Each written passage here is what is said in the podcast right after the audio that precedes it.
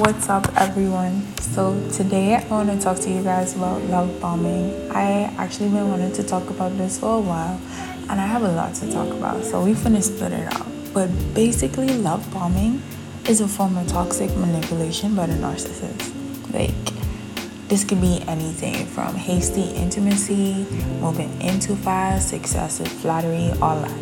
The narcissist will love bomb you to death just to gain your trust and sink their claws into you, bro. Y'all ain't finna fall for that no more, cause I'm gonna tell y'all how not to fall for it. But it's basically manipulation by romance, if that makes sense.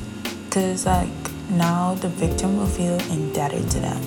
And, Like now they feel like the narcissist puppet, like they have to do what they say because oh this person is so good to me this person is taking so good care of me like oh i gotta be there for them and everything even though they're just fucking controlling you. But anyway we finna get into that later.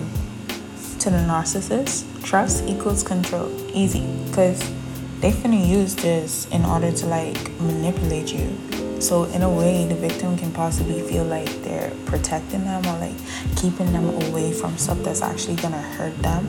But in reality, it's only benefiting the narcissist. It's not really benefiting you. Even though they're saying, "Oh, I just want to protect you," like they're not protecting you from anything. They're just trying to keep you away from stuff. Like they want you to make your life about them. So they want to keep you hidden away while they could do stuff, but they want you you know, separate and apart. And they can't even bear the thought of you having a life outside of their toxicity. Like everything has to be about them and centered around them. I just, I don't get it. Like it's so fucking annoying. But the relationship is never mutual. So you'd be busting your ass, like trying to take of grown ass, manipulating ass, ain't shit ass narcissist. And the whole time, like you unhappy and you getting drained you essentially become like a slave to their ways and their direction. And what are you doing? What are you doing? Like, you're just making them happy. What are you doing for yourself? Sometimes it could be hard to differentiate between like a love bomber narcissist and a hopeless romantic, if that exists. Because, like, what the fuck even is that?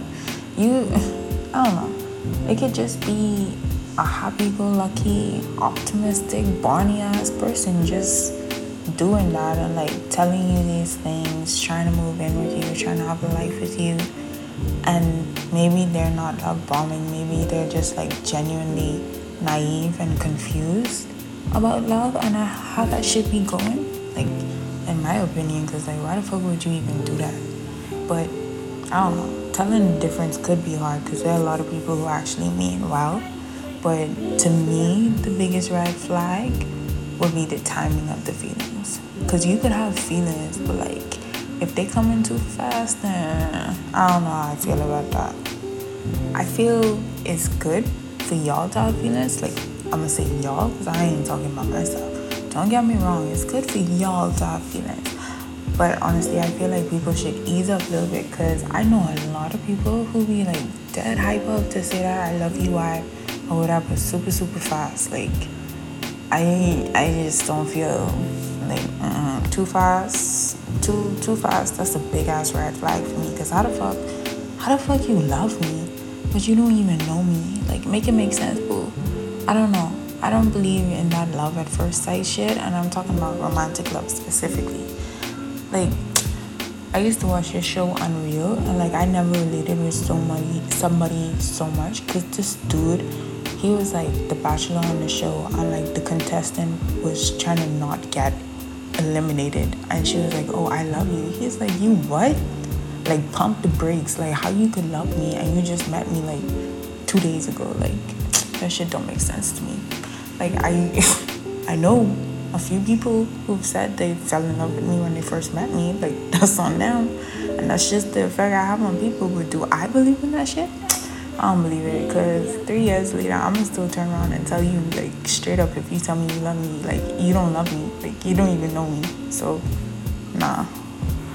And y'all know my wannabe doctor ass gonna give y'all a good ass explanation for that because that's just dopamine and serotonin in your brain making you all giddy like you high on some drugs or some shit. But that ain't love.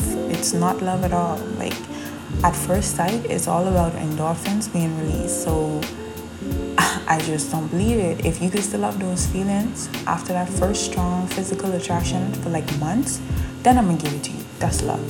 But before then, that ain't love. That's that's lust. Like, mm you just like how I look. You you don't really love me. Cause how could you love somebody you don't even have a connection with? And like, if they're saying that to you, like they're reciting their name, you you need a dip, bro. Cause they on some other shit.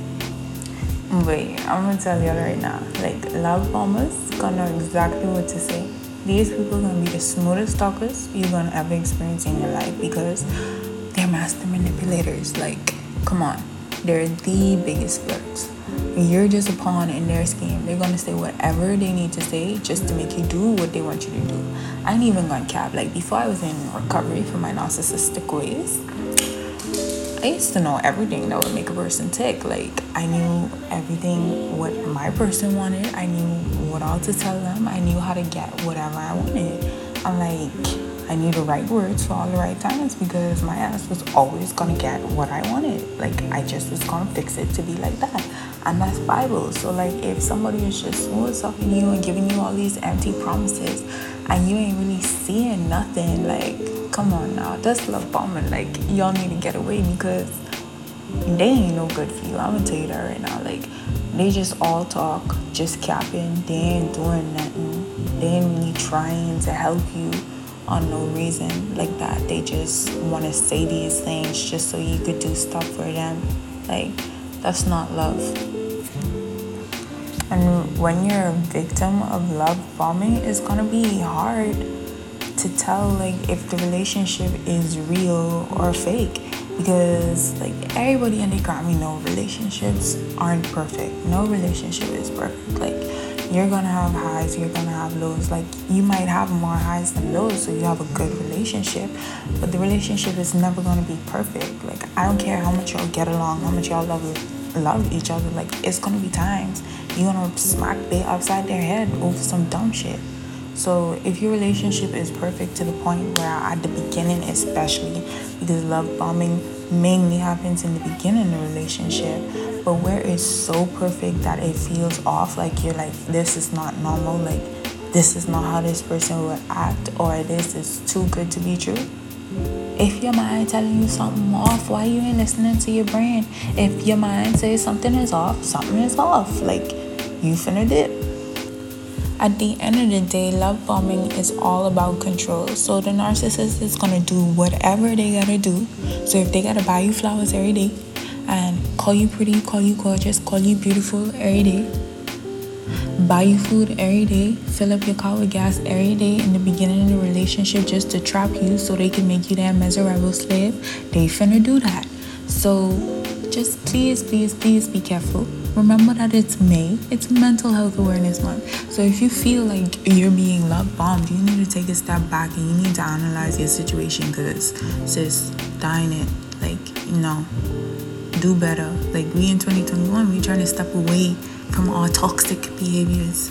Like, that's the whole point of this. And I'm telling y'all because I want y'all to get out. So, thanks for listening. I'm gonna have a second part soon. But love y'all for listening. Thank you.